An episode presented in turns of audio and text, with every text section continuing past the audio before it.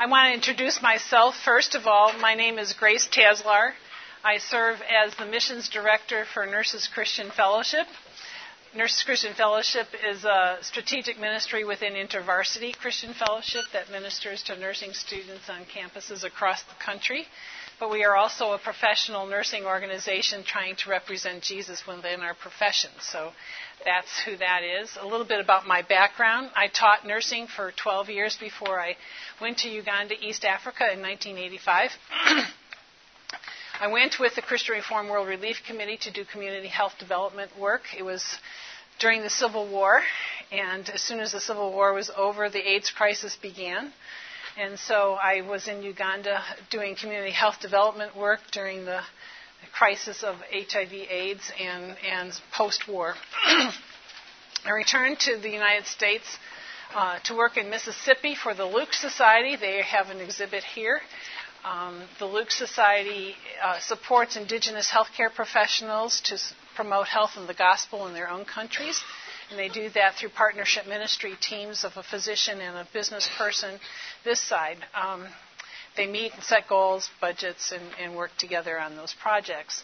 My work was to develop the domestic end of things, and so I was challenged with trying to develop health work, community health development work here in the United States. Um, learned a lot in that process uh, and was with them for almost nine years before they decided to move up to Sioux Falls, South Dakota, and I returned to my home base in Chicago to be closer to my mom and work with Nurses Christian Fellowship. So that's the basis from which I'm speaking. Um, I, I, titled this talk uh, Community Health Development, a Realistic Goal or a Pipe Dream. They asked me to speak about training nurse practitioners and physician's assistants for community health development, and I wasn't quite sure what that meant. We ended up agreeing on this topic, so this is how we came to this. I will address that issue within the talk, but it's a much bigger issue than just that. I wanted to talk a little bit about what community health development is and somewhat about its history. Um, when I began in Uganda, we were just post uh, Alma Ata 1978, which was Health for All by the year 2000. Um, that declaration from the World Health Organization was written by people like Dr. Carl Taylor and some other folks who were Christians at the Christian Medical Commission in Geneva, Switzerland, got together with World Health, who was also in Geneva, to set a goal for helping people have health, access to health care uh, throughout the world, and they called it the Alma Ata Declaration for Health for All for the, by the year 2000. The important thing is, is that Christians were involved in that declaration, and uh, they were coming at it from a, a Christian perspective of, of looking at uh, helping people develop in their, their communities. So what it is, it's, it's community development that uses health as an entry point. It's, it's not just health development, but it's all of community development using health as an entry point. And the important thing is, is that the development is owned and operated by the community, not by an outside entity. So what it looks like is there, your community has all sorts of avenues of development and it has all sorts of requirements for development. Things like communication, education, transportation, recreation. Um, all of those things can be used as an entry point into a community. We have chosen, because we are healthcare people, uh, to look at health and, and, and, social services as a way of entering into the community for the development of that community. Um, I like to think that at the center of the community is also the church. And, and things revolve kind of around the church, and the church can be a, a focal point in an obvious way of doing community health development. So, working with the church to do that is, is part of where, where we are in that. So that was my introduction into community health development. It was uh, I had lofty goals of health for all by the year 2000, and we were going to um, mobilize communities so that we could train health workers and and get access to everybody um, in healthcare. You know, as we got closer and closer to 2000, it became apparent that was probably not going to happen. but it was a good it was a good goal, and it was uh, something that we uh, needed to to set. Um, I also need to talk about what community health development is not. It is not located or oriented toward the community. A lot of times people think if they plop down a program in a community that it is a community health development program. No, it's a program that happens to be located in the community, but the community doesn't own it, doesn't care about it. It's just there. Um, other programs are oriented toward the community, um, but they are, again, outside and they're just directing their focus toward a community. That's different than what we're talking about. So it is not located or uh, oriented toward the community. It is not a clinic or a health center. A lot of people think that it has to be a, a health provider entity, an organization that provides health care. Um, can be done without that. There's a Carl Taylor was at this conference a number of years ago, and, and there's a difference between the kind of health programming that we do in public health that's called what I call vertical programming. It's, it's programming that addresses a single disease or a health problem, such as malaria or breastfeeding or HIV AIDS, and it is just focused on that one issue uh, and trying to get the community mobilized to address that health issue. But it doesn't, again, address the broader development of the community. It's just a thing that, you know, is a good health program, but it's, it's not health development per se. Um, the thing I like about community health development programs is that it, it really models um, what Christ intended in missions.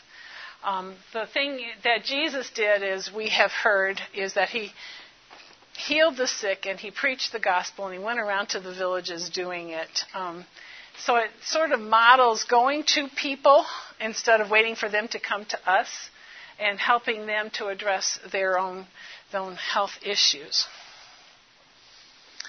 It has a holistic approach. It cares about the whole person, the family, and the community as an entity both physically, socially, emotionally, and spiritually. So, looking at all dimensions and trying to address them holistically. It takes health to the people, meets the people where they are, as Jesus did, as I just mentioned. So, okay, this was back in, uh, I went to Uganda in 1985. The Alma Ata Declaration was in 1978. So, um, where are we now? Uh, what were the challenges that we face? Well, number one, it takes time. and a lot of health programming is not interested in giving a whole lot of time. You have a funding that says three years, five years, we're out. And often health development just doesn't happen on that time schedule in the community. So one of the challenges that we have is that it takes a lot of time. The other thing about um, time is that the teaching methodology that we use in community health development is uh, non formal or adult uh, methodology, participatory education which also takes a whole lot more time. I'm standing up here lecturing to you. This is not the way I would be teaching in Africa. I would be presenting a problem. I would let you hassle around with the problem. We would talk about it for 45 minutes and help you come up with some solutions to the problem. I have 45 minutes for this whole talk. I can't do it in 45 minutes. So um, time is of the essence, but you want people to own the knowledge and own the information, and in order to do that, you have to use a different teaching methodology, which takes a whole lot more time. It does take money. It's not free.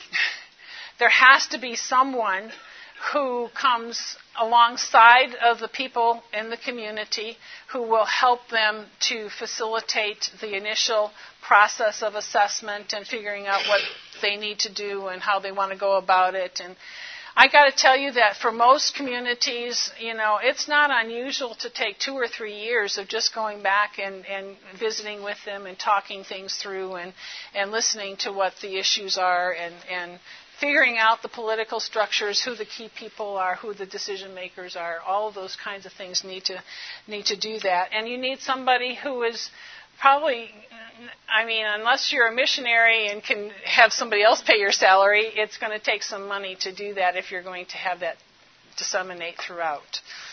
Um, so it takes some, some money to do that. Um, in order to get there, it's transportation, so you have fuel costs. You need some teaching materials initially. Some of that costs some money, so it's not it's not free. Um, and because uh, often people th- say that you know it's it's inexpensive. Well, yes, it is. When you on a cost per person basis, the number of people you're ultimately able to reach is is you get a lot of bang for your buck in the end, but it takes a little bit of upfront costs, and it takes people. takes trainers and facilitators. And this is where the initial talk was coming in. Um, who, who are these trainers and facilitators? Who are these people who will take the time to work with a community on a long term basis to do this? And uh, I keep being told, my dear friend Howard Searle keeps telling me, you nurses, you are just in a great position to do health development work. You, you understand this. You have all the abilities to do this. And I, I say, yeah, that's true. Um, and then people are saying we should educate nurse practitioners to do this. Well, I don't know. Um, too many nurse practitioners who go into being a nurse practitioner so that they can come alongside and do mobilization of communities. They like to go into nurse practitioner because they like the idea of curative medicine and being able to treat and care for people. So if that's your mind bent, then that's not the person who is going to take on the role of, of uh, a facilitator. Um, and the same thing for um, physician's assistants. Some people say we should train physician's assistants to do this. And I'm saying again, the physician assistant is trained as an assistant to the physician. Um, to, and they're not also educated in community development kinds of things. So, if if we are wanting that level, mid-level care provider to be the trainer facilitator of community health development workers, then we, we have to do something about their education and put it, incorporate it into their educational program so that they are taught that that's a part of who they are as that level practitioner. Um, or you can have people who are trained like um, Dr. Rachel Perald, I met her last night. She just got her doctorate. Uh, Cedarville University is beginning their master's program in global missions nursing. Well, they're certified in public health. That's going to be the program. So, looking, having a specific um, specialization within nursing or within medicine toward uh, this kind of uh, community health development work is somewhere that we probably need to think more about doing and more about getting in there. Um, it was interesting when I was in Uganda, one of our best facilitators that we had was Elijah, and Elijah was a P7 leaver. He, matter of fact, he, that meant that he got to the seventh grade and left school to become a farmer. He was an excellent farmer, uh, just key. And he played the guitar well. He was a good photographer, um, great trainer of health workers. And he ended up, uh, when they opened Mbarara University Medical School, um, they hired him to train the physicians at Mbarara about community health. So, while he had no degrees, he was the best facilitator that we had, and he was teaching the physicians about how you go about doing this. So um, you can have some key people. They don't necessarily need to be academically qualified, but they can be very, very key in, in promoting programs. And if you train them well to do that work, you can use them to do that. Um, the other people that you need to have is um, managers and administrators. When I worked with the Luke Society trying to develop programs in the United States, I learned quickly that you can have people who are visionaries, who have a vision for community health development work. Often they are physicians and nurses who see the benefit of it. Um, and they want to do a program, but quite honestly, when it comes to actually administrating a program, developing a budget, raising the funds, managing the people, keeping track of the vehicles, um, figuring out how to do all that, um, you need an administrator. And uh, often the visionary people are not good at the administration end of things. So if you have a team of, people that work well together, um, one who is the visionary who keeps you know that out in front of you, and you have the administrator who keeps the day-to-day operations going, you're in good shape. The visionary people are people in the Luke Society terminology are people who God has called to promote health and the gospel of Jesus in their own communities. When you find that person as a visionary person, then you work with that person to help him realize that vision and make it happen. Okay, so 30 years later, here I am, talking to you, saying, okay, uh, what did we do good? What did we not do so good? What lessons did I learn? So the lessons learned Number one, take time to mobilize and train the community health committees. In Uganda, we were so excited about training health workers. We went into a community, said, give us 12 people, we will train them, they will be your community health workers. They were more than happy to have us train people. Education was very well valued. We trained all these people, and then when we said, okay, now here here are your health workers, um, a lot of times the programs went downhill because they just thought, well, that's, they're your health worker. yeah, we helped you select them, but you know we don't own them. So, um, building that time to um, spend time with the community so that they understand that this is their health program. It's not the facilitator's program, it is their health program was critical. And we actually, the last manual that we wrote in Uganda was the Resources Guide Manual for Organization and Training of Community Health Committees because we ended up having to go back and retraining all the health committees and telling them, no, no, you don't understand. It is this is your health worker. You are, you know, they are responsible to you. We don't want to hang on to them. And so we sort of did it backwards. And if you're not going to lay the proper foundation, you're going to be in trouble and you're going to have to backtrack. So. Um, just lessons learned. We get enthusiastic about our programs and we often jump in way too soon before the community is ready to, to embrace it. Second lesson, plan for evaluation. Gil alluded to that this morning. Um, we never did, I tried. I, I have to share a faux pas. Um, we, we did a baseline assessment of my communities in the West Nile. We developed a tool. I had it translated into the vernacular. Um, we trained our health workers and asked them to gather the data in their community. We were asking for measuring the upper arm circumference of children and seeing how many were malnourished and how many homes had latrines and those kinds of things. And it was so funny because the upper arm circumference turned out to be hysterical. Lugbara, the vernacular language, is a tonal language. So when you put it into writing, the same word has a different meaning depending on a tone. So the words were similar, but the tone, you can't convey tone on the written page. So the red um, was Ika, and um, Ika is the word for red, but it's also the word for sugarcane if you put the tone a little different. And so um, the health workers, when they were reading it, they forgot that we had said it was supposed to be for red, and they were thinking when we asked about nutritional status, did the child eat sugarcane? Mm.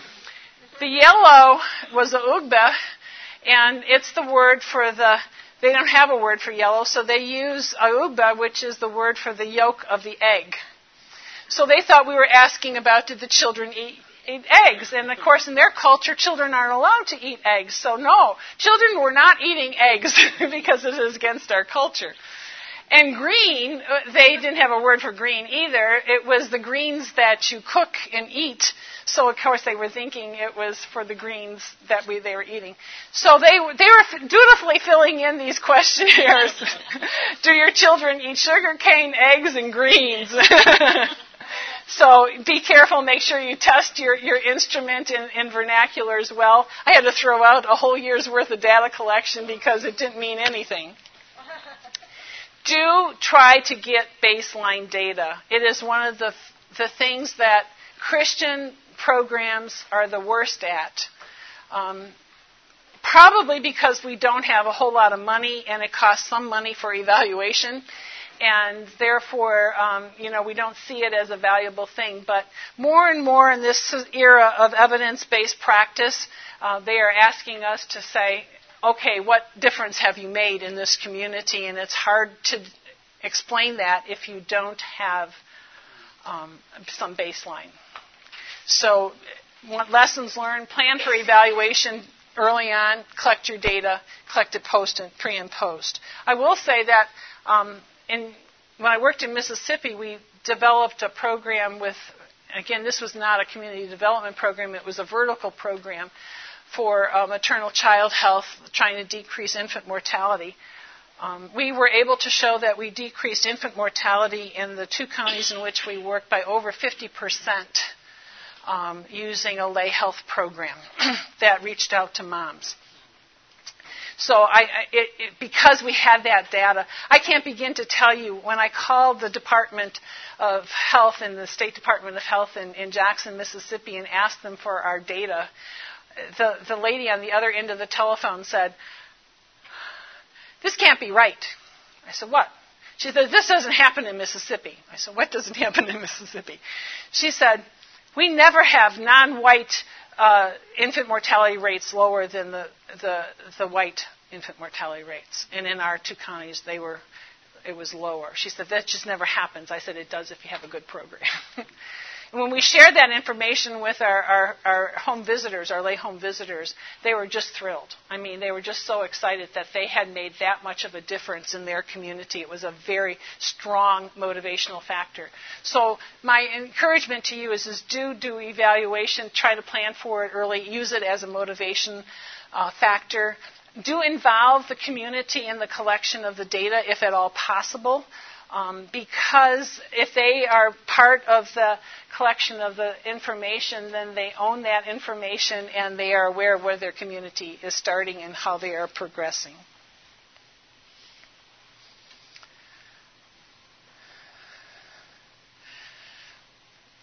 Okay, so you collect the data and you set the goals and plan with the community to, to address their, their problems.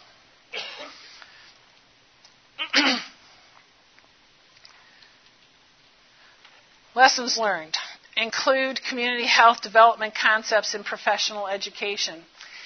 In Uganda, again, I came from a nursing education background, right? So I made friends with the local nurse tutors in the in the nursing program in Arua. And uh, we would meet and have fun, and I would go off to the village and I would train our health workers and we would train our, our trainers and uh, come back and have dinner with the tutors. And after a while, they began saying to us, What are you doing out in the village? and we were telling them, they said, Well, do you want other nurses to be able to do this? And we said, Yeah, you know, that would be really cool. And when we did the curriculum revision in Uganda for the nursing program, we realized that we wanted that to be a part of the curriculum for nurses. They said, But you haven't trained us how to do this. How can we teach somebody else if we haven't been taught? So um, it, it, it isn't just a grassroots kind of thing. You have to also include the upper echelon. Um, and I was accused by my, my mission organization of, of being, um, what shall I say, um, creating a, a, another cadre of, cadre of, of professional but you have to work at the upper Ministry of Health levels as well as at the grassroots levels, otherwise, it doesn't take hold within, within a country. Um, so I, I just say work both ends. They have to come together in the middle someplace. But do that.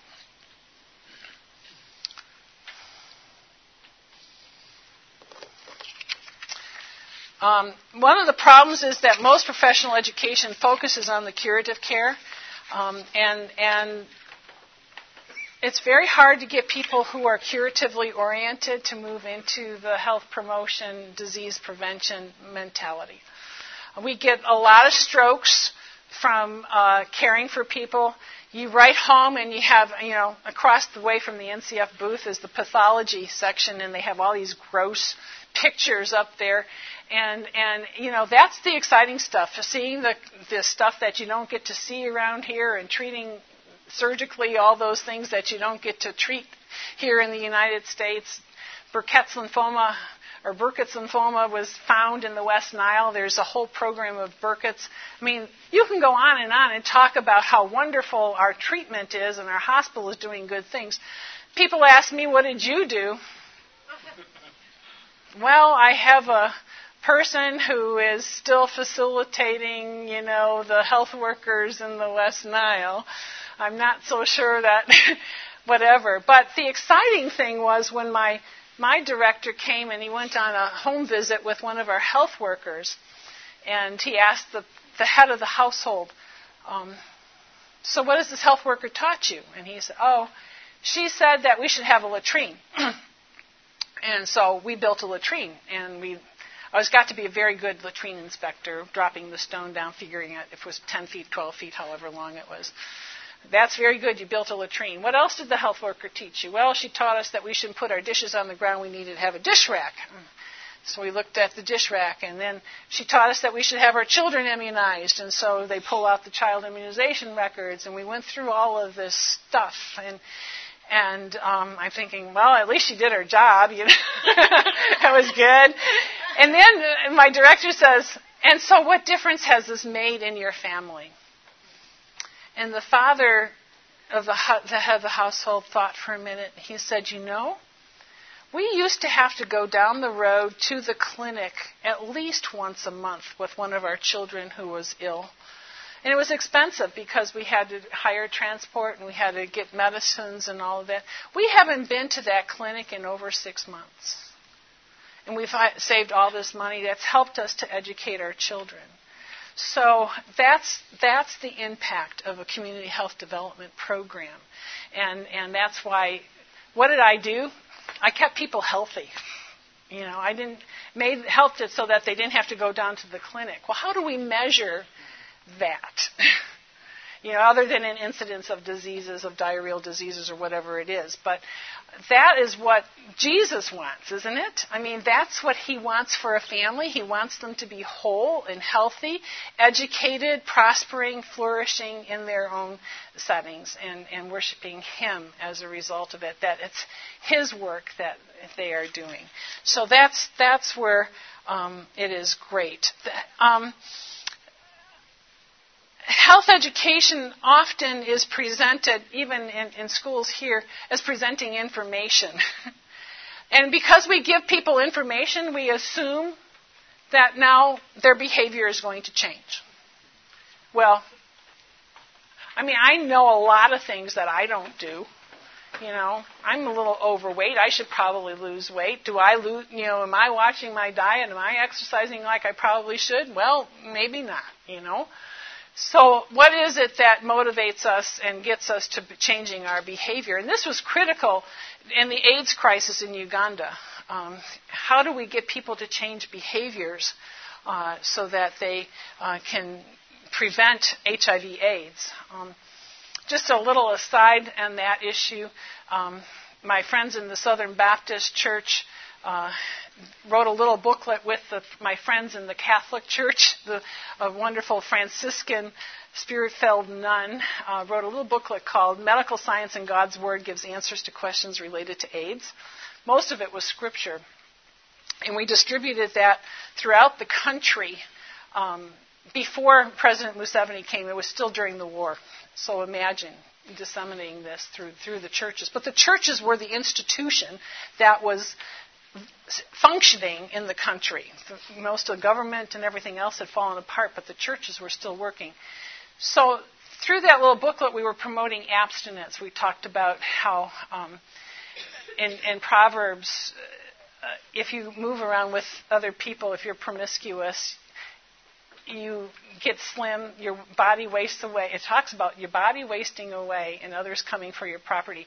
And that's exactly what was happening when they called it slim and, and property was being changed. And they would say to us, Oh my goodness, that sounds like the disease slim. We said, yeah, you know. But they'd say to us, oh, you know, it's not natural not to move around and, and have, be promiscuous. That was, that was part of the culture.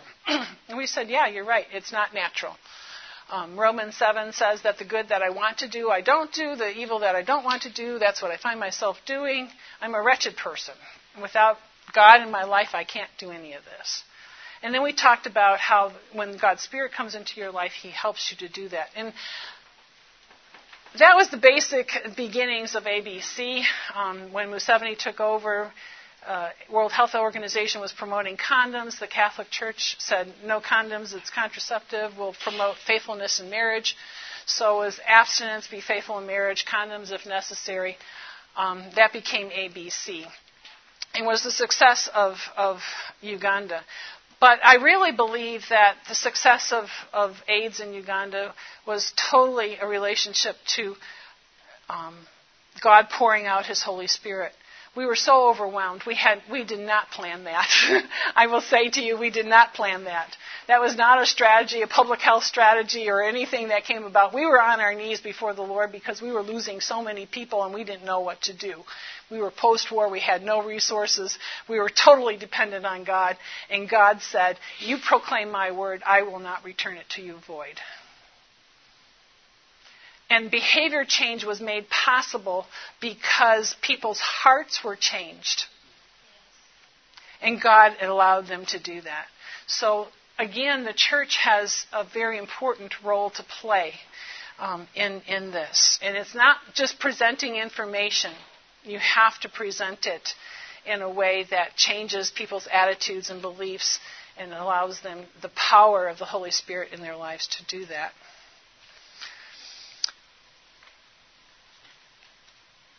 Um, if you are including community health development in the concepts of professional education, you also need to include the place of culture and health. One of the things that participatory learning does is it really gives you insight into the culture.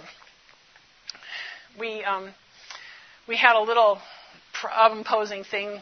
We had a lady who took a hoe and put it over her shoulder and walked down, and she would go like this, and then she'd go. Was it mine? And we asked the question, you know, what's going on? What's happening? Why does this happen? Does this happen in your community? And and um, they would come up with all sorts of reasons why you didn't use a latrine. Um, you can build latrines. They would build them. They were World Vision latrines. World Vision provided the cement slab. They built them. They never used them. Well, why don't you use those latrines? Well, because if you're a woman, you lose your eggs down that latrine and you become infertile. I'm not going to go in that building. I need to replace the people we lost in the war. I need to replace the children I've lost uh, to poor childbearing practices. Um, infant mortality was high. We need to replace these children. So they weren't. They were, there was no way they were going to go in. And and the the problem was that my colleague was a widow who never had any children, and I never married, and I never had any children. And those are the two people who lose, used latrines.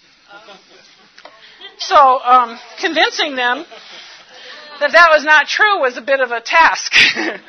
Thankfully, I had a good Lugbara uh, nurse, uh, midwife, who who was able to argue fairly decently that that was not the way that was, but you, you do need to be careful and you need to understand how the culture perceives things. Illness in, in a lot of animistic cultures is a, ascribed to curses and, and, and, and uh, other things uh, other than our disease mechanisms. They do not understand how drugs work, they do not understand how germs affect our health and illness. And if you just go in and treat people um, without understanding how they are understanding that from a cultural perspective, you are not helping the situation. So having a, a worldview um, that is at the core understood um, that affects our values and beliefs and then affects our practices.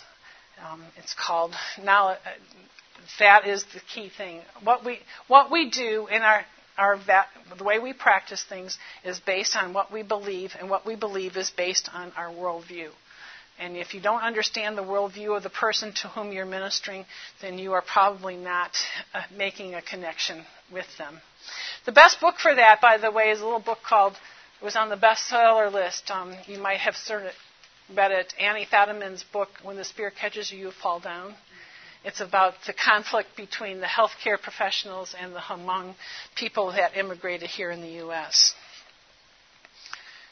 So the Western worldview is based on a scientific method, germ theory, and systems theory, evidence-based practice, whereas the uh, African worldview is based on ancestors and cultures and, and curses and those kinds of things. So understand your worldview. Okay. Another big challenge is sustainability. This is the big word these days. Everybody's always saying it needs to be sustainable. Um, not, we don't have a sustainable healthcare system here in the United States. So thinking we're going to have a sustainable healthcare system overseas is kind of, you know, a bit ironic. You want it to be as indigenous and, and locally owned as possible, but the reality is, is when I was in Uganda, we had to import all of our pharmaceuticals from outside the country. There was no pharmaceutical industry. In order to import drugs into the country, you had to have hard currency. In order to have hard currency, you would have some mechanism of exchange, or you had to have some sort of aid, and, and that was, uh, you know, probably not going to happen. So it had, as long as you had missionaries who had access to hard currency, mission hospitals flourished. As soon as the missionaries left and tried to indigenize, um, the hospitals became vacant, as, as Gil showed us this morning in Rwanda. That's what happens when you don't have the sustainability issue addressed. There was some idea when I was practicing in Uganda the, um, to give health workers um, a little drug kit so that they could treat common diseases like malaria and diarrhea and worms and some of those things. Um, it was called the Bamako Initiative because that was the way that had been funded in Bamako, uh, Mali. Um, and they were trying to take this on a grand scale. And we fought that tooth and nail in Uganda because once you start giving people drugs to treat illnesses, then there's no motivation to prevent them. And I had a, a health worker who um, was a medical assistant, ran a little clinic, and he was making all of his money for his family, putting his kids through school, treating the worms from the bad water. He had no intent of ever protecting the spring that was there. So, you know, when your whole um, monetary system and your, your, your economics are based on curative medicine, you don't have a motivation for preventing illness. So I, I like to say that we have to have, at the village level, what we're really looking for is village health workers who can prevent illness and, and, and um, disease and, and work on health promotion kinds of things, healthy living and then ha- that frees up then the health providers for treating those illnesses that need to have them be addressed at that, that level. Um, there's another problem. Uh, we've always looked at things in healthcare as, as problem based. You, when you do a health program, you look and see what problems the community has, and then you try to address programs that address those problems. There's a new way of looking at things that has been around for a number of years now called asset based development, taking a look at what the um, what's good in the community, what can I build on, and building on those things rather than taking a look at the problems. And, and it's amazing. Um, there's a guy from Cincinnati who spoke at the Christian Community Health Fellowship and gave the example of a guy who was kind of down on his luck. It was an alcoholic who had been a, a mason. He had been a bricklayer, was a great bricklayer, but family problems, thing, one thing led to another, became an alcoholic, was living on the streets. The pastor walked by him every day, um, asked him how he was doing, and, uh, you know, I'm okay, pastor. You want to come to church? We have a 12 step program, blah, blah, blah. Come join. There's a soup kitchen come to the church for the soup kitchen. No, didn't want to have anything to do with that. But the church was an old church, and you know it was kind of getting bad on the outside. It needed some tuck pointing and some replacement, and so he, the pastor went by him and he says, "You know, I heard that you were at one time a very good mason that you know how to fix the church. Oh, yeah, he said, I'm, I'm, I can do that. That's good. I'm good at that. He said, Would you mind doing that? Would you mind fixing our church? We'll pay you to do that. And, and he said, No, I don't mind. And, and so he began working on the church, and women from the soup kitchen brought him out lunch, and, you know, time went by, Sunday came along, and here he was sitting in the back of the church and listening to what he had to say. And before we knew it, he was walking down the aisle in this little African American church. Because he was not seen as an alcoholic in need of a 12 step program, he was seen as a mason who had skills. Asset based development. I call myself, my role is the cheerleader. I come alongside people. I help them get started. I cheer them on. I say, that's a great idea. Let's try it. um, do, people need that. Everybody needs to have somebody to go to and say, you're doing a fine job. I, you know, I'm thinking about doing this. How do, what do you think about that? How do we how do we encourage one another? So cheerleading, don't underestimate the value of cheerleading. Don't underestimate the value of praying for a program. Don't underestimate the value of, of having partners who just encourage. Evaluation, continue to evaluate. The difference is between vertical and holistic programming. Uh, vertical programming is that those special programs, and, and we're very good at monitoring breastfeeding and latrine usages and all those kinds of things. But uh, when you get into holistic programming, it's a little harder to evaluate. And this is where my work with uh, CRWRC was very invaluable. We were into capacity building and looking at an organization's ability to meet the needs of the people and having the people meet the needs of their people and their organizational ability. And you look at things like um, are they able to budget and how do they maintain a budget and those kinds of capacity issues rather than looking at the program and the outcomes. So looking at looking at capacity building issues rather than uh, outcomes. Impact versus process. We often we're very good at measuring how many latrines we built, but we forget about you know, what does, why do we build those latrines? Well, to reduce the incidence of diarrheal disease, and that's really what the impact is. So we should be measuring impact, not process. And data collection um, is part of that. We talked about that earlier. The role of the church. Um, I, when I came back to the United States, Hillary Clinton was running around trying to figure out how she was going to reform health care. And um, I decided that the government in the United States was never going to um, address two issues. Number one, they were never going to address the spiritual care that people had, and often health problems are manifestations of spiritual issues, not the other way around. And so the role, church's role is really in providing spiritual care to people. The other thing, I think we're doing better now that it's gone on but initially, um, the government was never going to pay for health promotion kinds of programming. Um, it was still very curatively oriented. I think um, we're getting better on that, but I see that as two roles that the church can have. I think that the church should be involved in health promotion and disease prevention, and I think that the church should be involved in providing spiritual care.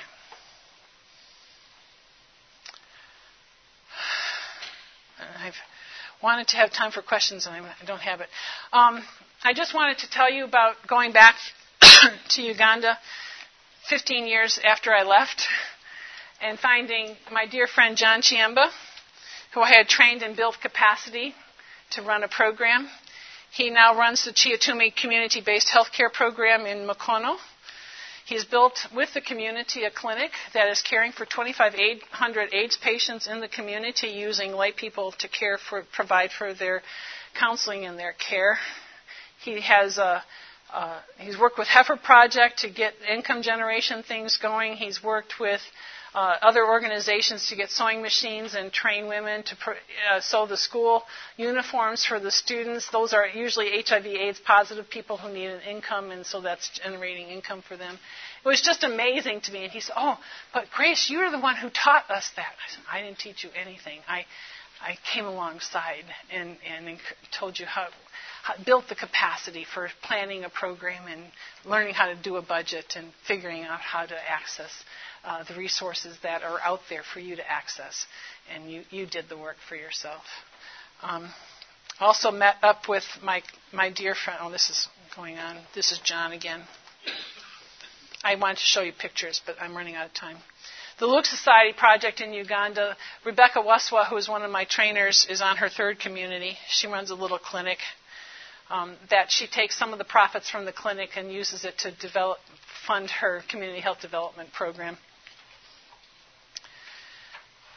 And uh, she's a home visitor. It was fun to watch her uh, teach using the participatory methods that we had trained her in. And, and, you know, 20 years later, she's still using and training using those methods. Pretty exciting. And I told you about Carrie Christian Center already, so that's that. Um, I'm happy to stay after. It, we've used up our time. I'm sorry I talked the whole time. Um, if you have questions, I'm very committed to community health development. It is, it is a bit of a pipe dream, but I would like to keep it out there as a goal for the church.